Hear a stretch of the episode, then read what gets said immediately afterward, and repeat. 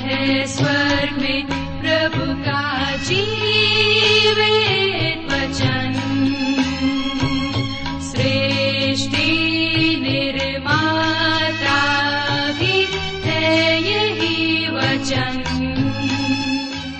नमस्कार श्रोताओ बाइबल अध्ययन कार्यक्रम सत्य वचन में आप सभी का हार्दिक अभिनंदन करते हैं। जैसा कि आपको मालूम है कि इन दिनों हम पवित्र शास्त्र बाइबल के पुराने नियम में से नीति वचन नामक पुस्तक का विस्तार पूर्वक अध्ययन कर रहे हैं और हमें विश्वास है कि इस पुस्तक के द्वारा आपको आत्मिक लाभ मिल रहा है। तो आइए, आज के इस बाइबल अध्ययन में हम सम्मिलित हों, लेकिन इससे पहले सुनते हैं एक मधुर संगीत रचना।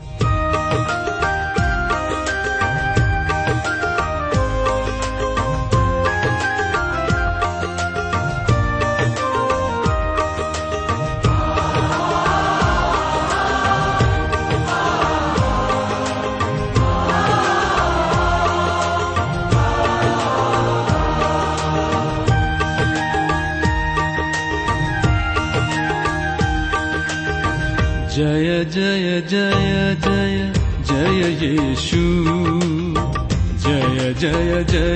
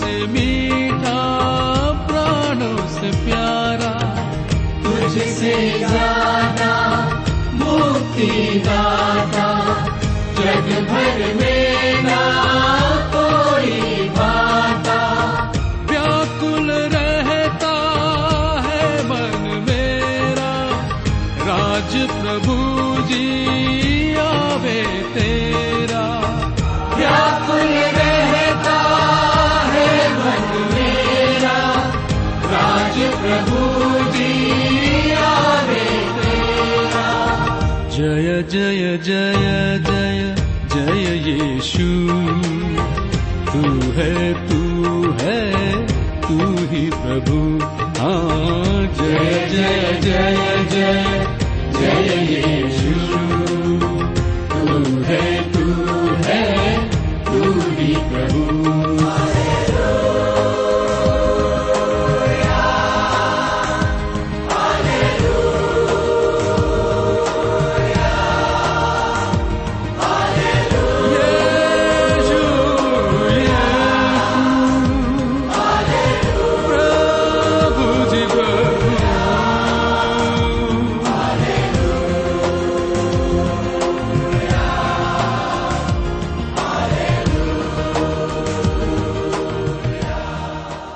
मित्र यीशु के पवित्र और मधुर नाम में आप सबको मेरा नमस्कार। मैं कुशल पूर्वक हूँ और मुझे आशा है कि आप सब भी परमेश्वर की निकटता में रहते हुए अपने जीवन में आनंदित हैं और फिर से आज परमेश्वर के वचन में से सुनने और सीखने के लिए तैयार बैठे हैं। मैं आप सभी श्रोता मित्रों का इस कार्यक्रम में स्वागत करता हूँ।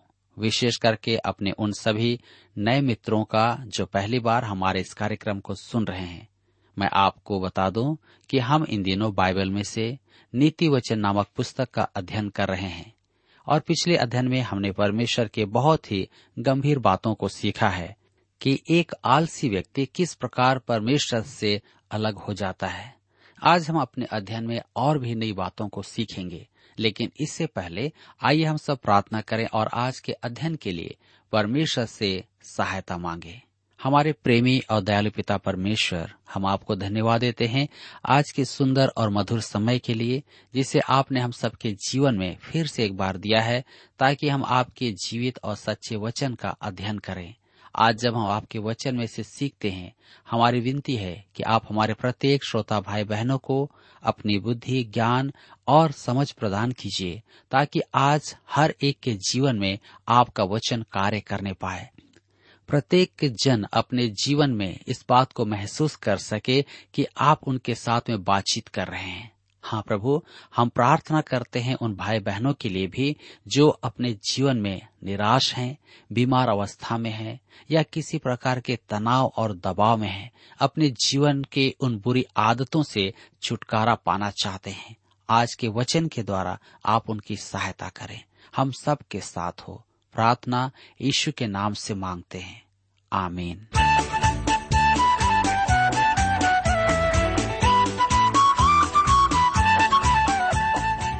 मित्रों, अब भी हम सुलेमान के बुद्धि के वचनों का ही अध्ययन कर रहे हैं।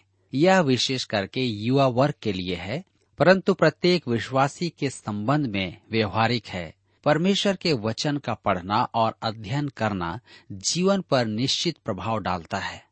यह या तो आपको परमेश्वर के निकट ले आएगा या परमेश्वर से दूर ले जाएगा।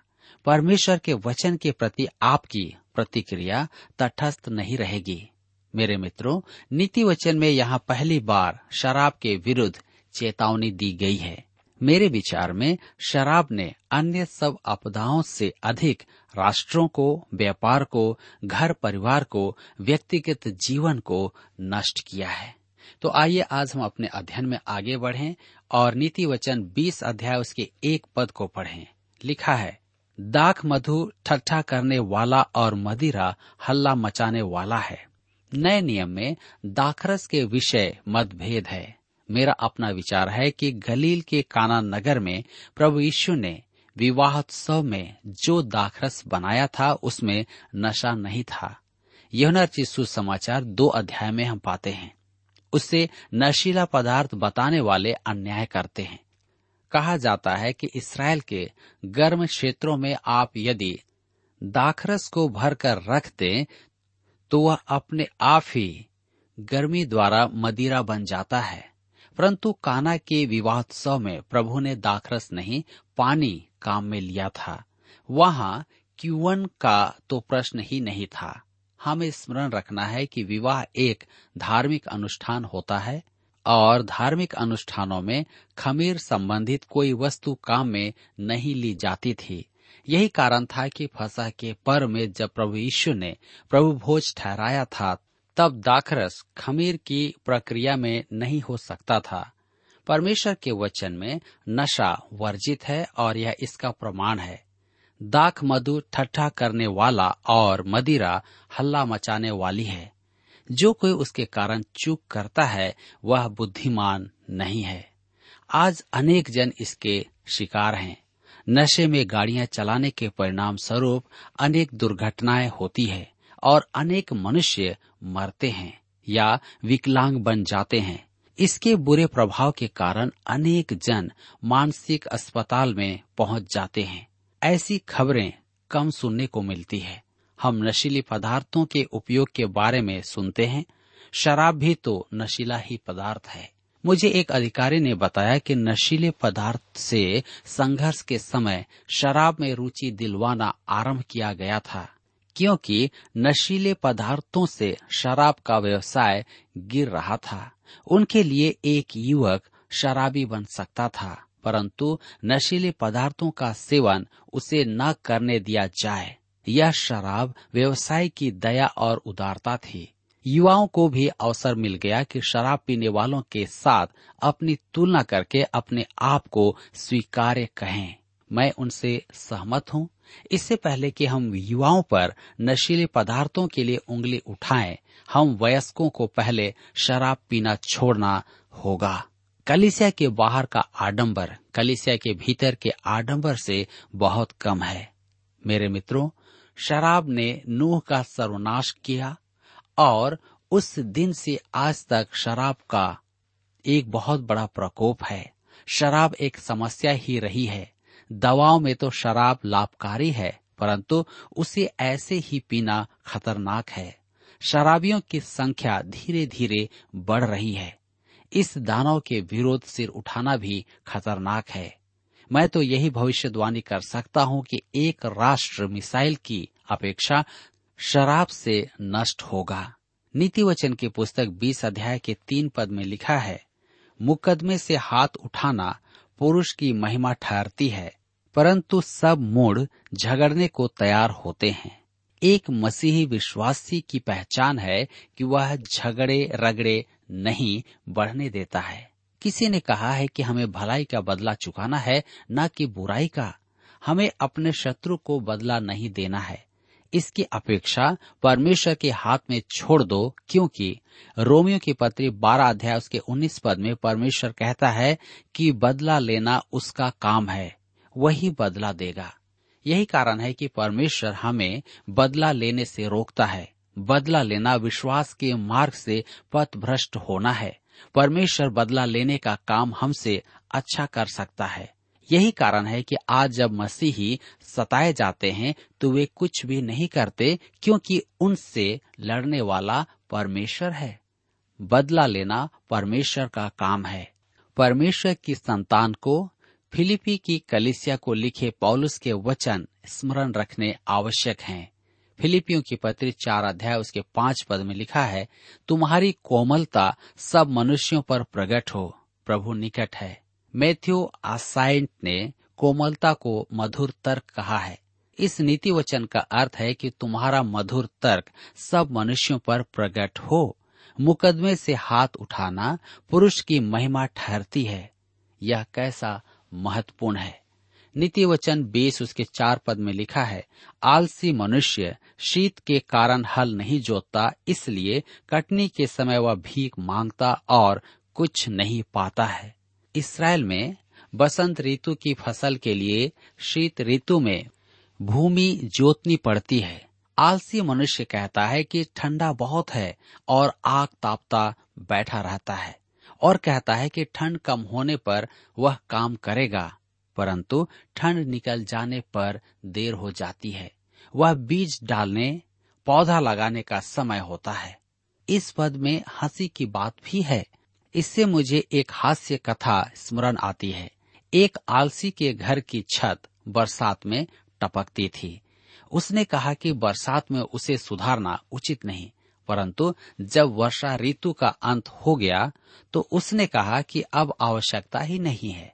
मेरे मित्रों, अब हम नीति वचनों को देखेंगे कि वे परस्पर संबंधित प्रतीत नहीं होते हैं, परंतु भलाई और नैतिकता के विचार में वे संबंधित हैं। नीति वचन बीस के छह पद में लिखा है, बहुत से मनुष्य अपनी कृपा का प्रचार करते हैं, परंतु सच्चा पुरुष कौन पा सकता है? यहाँ विषय है कृपा। आगे लिखा है नीति वचन बीस के साथ में, धर्मी जो खराई से चलता रहता है, उसके पीछे उसके बाल बच्चे धन्य होते हैं। यहाँ मुख्य शब्द है खराई। नीति वचन बीस के आठ में है, राजा जो न्याय के सिंहासन पर बैठा करता है, वह अपनी दृष्टि ही से सब बुराई को छांट लेता है। अपने दृष्टि से सब बुराई को छांट लेता है, अर्थात अपने राज्य का शोधन करता है। नीति वचन बीस उसके नौ में लिखा है, कौन कह सकता है कि मैंने अपने हृदय को पवित्र किया अथवा मैं पाप से शुद्ध हुआ हूँ? यहाँ दो शब्द मुख्य है, पवित्र और शुद्ध। नीति वचन बीस उसके दस में लिखा है, घटते बढ़ते बटकरे और घटते बढ़ते नपुए, इन दोनों से यह घृणा करता है। यह सच और झूठ की तुलना है। नीति वचन बीस के ग्यारह में हम पढ़ते हैं, लड़का भी अपने कामों से पहचाना जाता है कि उसका काम पवित्र और सीधा है या नहीं। यहाँ बच्चों तक के सदाचार पर बल दिया गया है। तब हम नीति वचन बीस के बारह में पढ़ते हैं। सुनने के लिए कान और देखने के लिए जो आँखें हैं, उन दोनों को यहुआ ने बनाया है। जी हाँ यहाँ विचार है कि बुद्धि काम में ली जाए। परमेश्वर ने आपको आँख और कान दिए हैं कि आप देखें और सुने। यह रेल की पटरी पार करते समय ही नहीं, प्रतिदिन जीवन का सामना करना भी ऐसा ही है। नीति वचनों के इस संपूर्ण भाग में हम एक महान सिद्धांत को देखते हैं। पहला, कौन कह सकता है कि मैंने अपने हृदय को पवित्र किया है? अथवा, मैं पाप से शुद्ध हुआ हूँ? क्या आप कह सकते हैं? मेरे मित्र, निश्चय ही न तो आप और न ही मैं यह कह सकता हूँ। ऐसा एक भी मनुष्य नहीं जो अपने प्रयास द्वारा पवित्रता का दावा करे। पालने में रखा एक शिशु भी नहीं कह सकता। शिशु भी क्रोध प्रकट करता है। मेरा छोटा बेटा है, पहले तो पाप से मुक्त प्रतीत हुआ, परंतु मैंने देखा कि वह भी क्रोध करता है। उसका चेहरा लाल हो जाता है और वह सांस भी रोक लेता था। मुझे तब बोध हुआ कि शिशु हमारी नायपूर्ण भ्रष्टता के अधीन होता है। अतः मनुष्य अपने स्वाभाविक अवस्था में कभी नहीं कह सकता कि वह हृदय का पवित्र और पाप से शुद्ध है। मेरे मित्रों, आपको स्वर के लिए स्वर का जीवन पाना है। यहुना चिशु समाचार तीन अध्याय उसके तीन पद में प्रभु यीशु ने कहा था कि मनुष्य जब तक नए सिरे से न जन्मे, वह परमेश्वर का राज्य नहीं देख सकता। प्रभु यीशु ने जिससे यह कहा था, वह एक अति धर्मी मनुष्य था। ऐसा कोई नहीं है जो स्वयं को भला, शुद्ध, उचित और पवित्र कह पाएगा, जब तक कि वह उद्धार के लिए प्रभु यीशु के पास आकर उसकी धार्मिकता को प्राप्त न करे, तब वह उस प्रिय में ग्रहण योग्य ठहरेगा। परंतु महिमा में प्रवेश करने तक पुराना मनुष्यत्व, पुराना स्वभाव हमारा साथ नहीं छोड़ता है। नीति वचन में एक बात पर ध्यान दें कि भलाई और खराई परमेश्वर के लिए अर्थ रखती है। शुद्धता का भी मूल्य है। परमेश्वर के संतान का चाल चलन ऐसा होना चाहिए कि अनुग्रह का सुसमाचार महिमान्वित हो। मैं अनेक वर्षों से एक प्रश्न सुनता आ रहा हूँ। यदि आपको मसीही होने के कारण बंदी बनाया जाए तो क्या आप में अपराध स्वीकारण का पर्याप्त प्रमाण होगा? मान लीजिए कि आपको कोर्ट में खड़ा करके आरोप लगाया जाए, यह एक मसीही है तो क्या आपको अपराधी घोषित होने के लिए या करने के लिए वह उचित प्रमाण होगा या आपको मुक्त कर दिया जाएगा? क्या वे आपके जीवन को जाँच कर कहेंगे कि आप एक मसीही जीवन नहीं जी रहे हैं? क्या वे पाएँगे कि आप खराई से नहीं जी रहे हैं? क्या उन्हें आप में अच्छाई नहीं दिखाई देगी? पवित्रता की इच्छा नहीं दिखाई देगी? मेरे मित्रों, इन नीति वचनों में दूसरा विचार है। परमेश्वर ने आपको आँख और कान दिए हैं। उनको काम में लें, ठहरें, देखें और सुने। जीवन में आँख बंद करके न चले। देखते हुए भी अंधे न बने। अपनी आँखें काम में लें, अपने कान खुले रखें। परमेश्वर ने आपको बुद्धि भी दी है। परमेश्वर ने आपको सूझबूझ दी है। सुनिए, परमेश्वर क्या कहता है? आप अपने आप पवित्र नहीं हो सकते। केवल परमेश्वर आपको पवित्रता प्रदान कर सकता है। परमेश्वर आपको उसके सामने खड़ा कर सकता है, जो आपके पापों का दोष धोकर आपको इस संसार में खराई से चलने में योग्य बना सकता है। नीति वचन बीस के तेरह पद में लिखा है, नींद से प्रीति न रख, नहीं तो दरिद्र हो जाएगा, आँखें खोल, तब तू रोटी से तृप्त होगा। वह कहता है काम करो। आपको स्मरण होगा कि पॉलुस ने भी थिसलोनिकियों की कलिसिया से यही कहा था। दूसरा थिसलोनिकी की पत्री तीन अध्याय के दस पद में, यदि कोई काम न करे तो उसे भोजन भी न मिले। वे प्रभु यीशु के आगमन के बारे में अत्यधिक उत्साह के कारण काम छोड़कर उसकी प्रतीक्षा में बैठ गए थे। प्रतीक्षा का अर्थ यह नहीं कि कामकाज आप छोड़कर ईश्वर की प्रतीक्षा में आकाश को घूरते रहें। प्रभु के आगमन की सच्ची प्रतीक्षा विश्वासी को पहले से भी अधिक परिश्रम करने की प्रेरणा देगी। नीति वचन बीस के चौदह पद में लिखा है, मोल लेने के समय ग्राहक अच्छी नहीं अच्छी नहीं कहता है, परंतु चले जाने पर बड़ाई करता है। यह हास्यास्पद पद है। काश आप इसमें हास्य देखें। उदाहरण के लिए कार खरीदने जाता है। वह कार बेचने वाले से कहता है कि वह कार सीखने योग्य नहीं है। उसके टायर घिस चुके हैं। उसके पिछले भाग में बहुत कबाड़ खाना है। खड़खड़ाहट की आवाज़ आती है। अतः मैं तो बस इतना ही पैसा दूँगा। कार का मालिक कहता है, ठीक है, ले जाओ। खरीदार कहता है, इसका मूल्य वास्तव में इतना भी नहीं है, परंतु मैं इसे ले लेता हूँ। अब कार में बैठकर घर जाता है और अपनी पत्नी तथा पड़ोसियों को बुलाता है और कहता है, देखो देखो, मैंने कैसा सौदा किया है। जी हाँ यह मनुष्य का स्वभाव है। नीति वचन बीस के पंद्रह में लिखा है, सोना और बहुत से मूँगे तो हैं, परंतु ज्ञान की बातें अनमोल मणि ठहरी है। आज हमारी मूल्य की परिभाषा ही बदल गई है। मनुष्य भौतिक वस्तुओं द्वारा आंका जाता है, न कि ज्ञान से। नीति वचन बीस के सोलह पद में लिखा है, जो अनजाने का उत्तरदायी हुआ उसका कपड़ा, और जो पराय का उत्तरदायी हुआ उससे बंधक की वस्तु ले रख। मनुष्यों से व्यवहार करते समय जमानत रखवाए, नहीं तो आप हानि उठाएँगे। नीति वचन बीस उसके सत्रह पद में लिखा है, चोरी छिपी की रोटी मनुष्य को मीठी तो लगती है, परंतु बाद में उसका मुँह कंकड़ों से भर जाता है। जी हाँ मनुष्य सोचता है कि वह छल करके बच गया है और उसे बड़ा अच्छा लगता है। कोई बचकर जा नहीं सकता, परमेश्वर इसका ध्यान रखता है। नीति वचन बीस के उन्नीस पद में लिखा है, जो लुतराई करता फिरता है, वह भेद प्रकट करता है। इसलिए बकवादी से मेल जोल न रखना।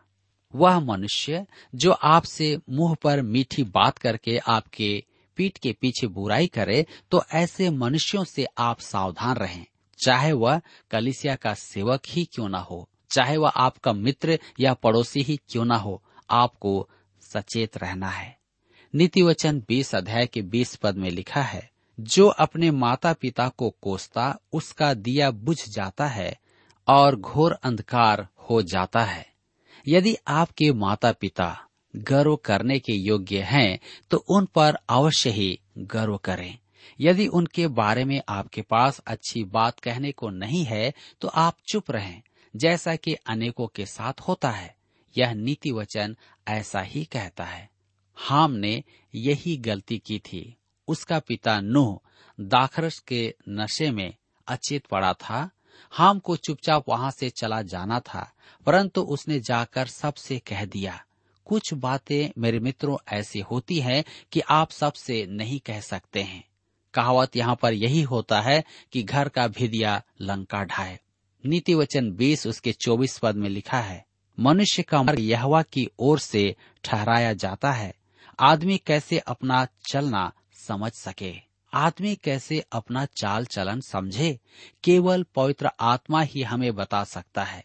परमेश्वर ने मूसा से कहा कि वह उसकी अगुवाई करना चाहता है। जी हाँ हमें भी उसकी अगुवाई की आवश्यकता है। नीति वचन बीस के पच्चीस पद में लिखा है, जो मनुष्य बिना विचारे किसी वस्तु को पवित्र ठहराए और जो मन्नत मानकर पूछ पाछ करने लगे, वह फंदे में फंसेगा। यदि आपको आत्मविश्वास न हो तो शपथ न खाएँ। भली भांति सोचे बिना परमेश्वर को समर्पण न करें।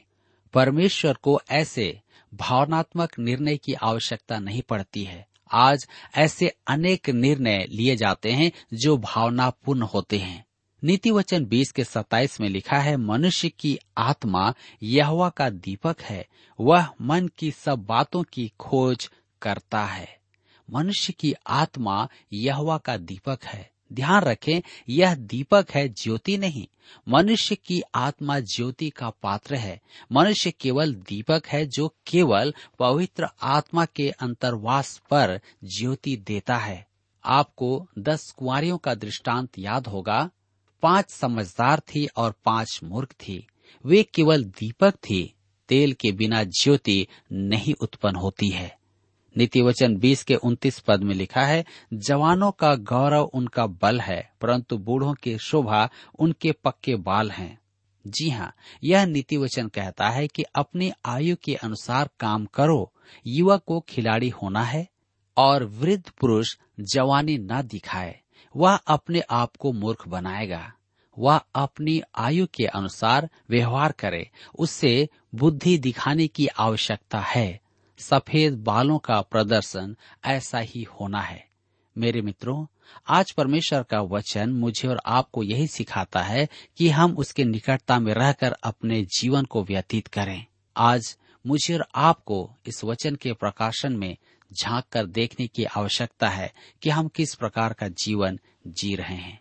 यहाँ पर आज हमारे अध्ययन का समय समाप्त होता है और मैं आशा करता हूँ कि आज के इस अध्ययन के द्वारा आपने अवश्य ही अपने जीवन में आत्मिक आशीषों को प्राप्त किया है। प्रभु आप सबकी सहायता करे। आमीन।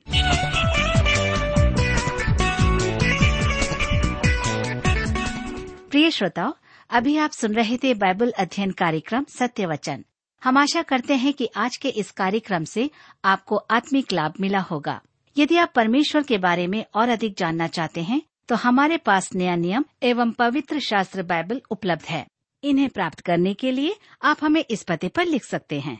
कार्यक्रम Satya Vachan T W R post box number चार तीन एक शून्य, नई दिल्ली, एक एक शून्य शून्य एक नौ। पता एक बार फिर सुन लीजिए, कार्यक्रम Satya Vachan T W R post box number four three one zero new Delhi one one zero zero one nine और हाँ श्रोताओ, याद रखें कि पत्र लिखते समय आपका नाम और पता साफ़ साफ़ लिखा होना चाहिए। इसके अलावा आप हमसे टेलीफोन के माध्यम से भी बातचीत कर सकते हैं, जिसमें हमारे काउंसलर या सलाहकार आपको सलाह देंगे। तो नोट कीजिए हमारा मोबाइल नंबर नौ नौ पाँच आठ आठ दो शून्य चार एक चार। याद रखें, double nine five, eight eight two zero four one four. और हमारा दूसरा नंबर है zero nine six, five one four, double three three nine seven.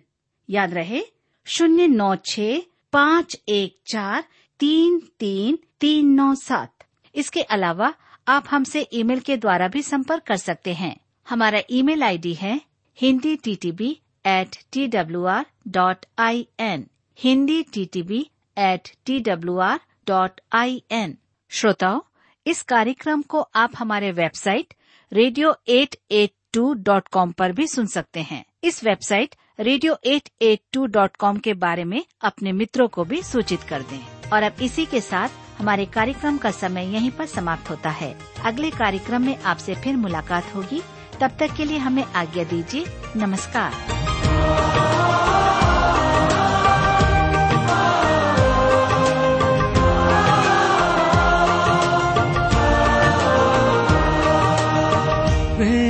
का सागर तू है गहरा जिसको खोजे ये मन मेरा।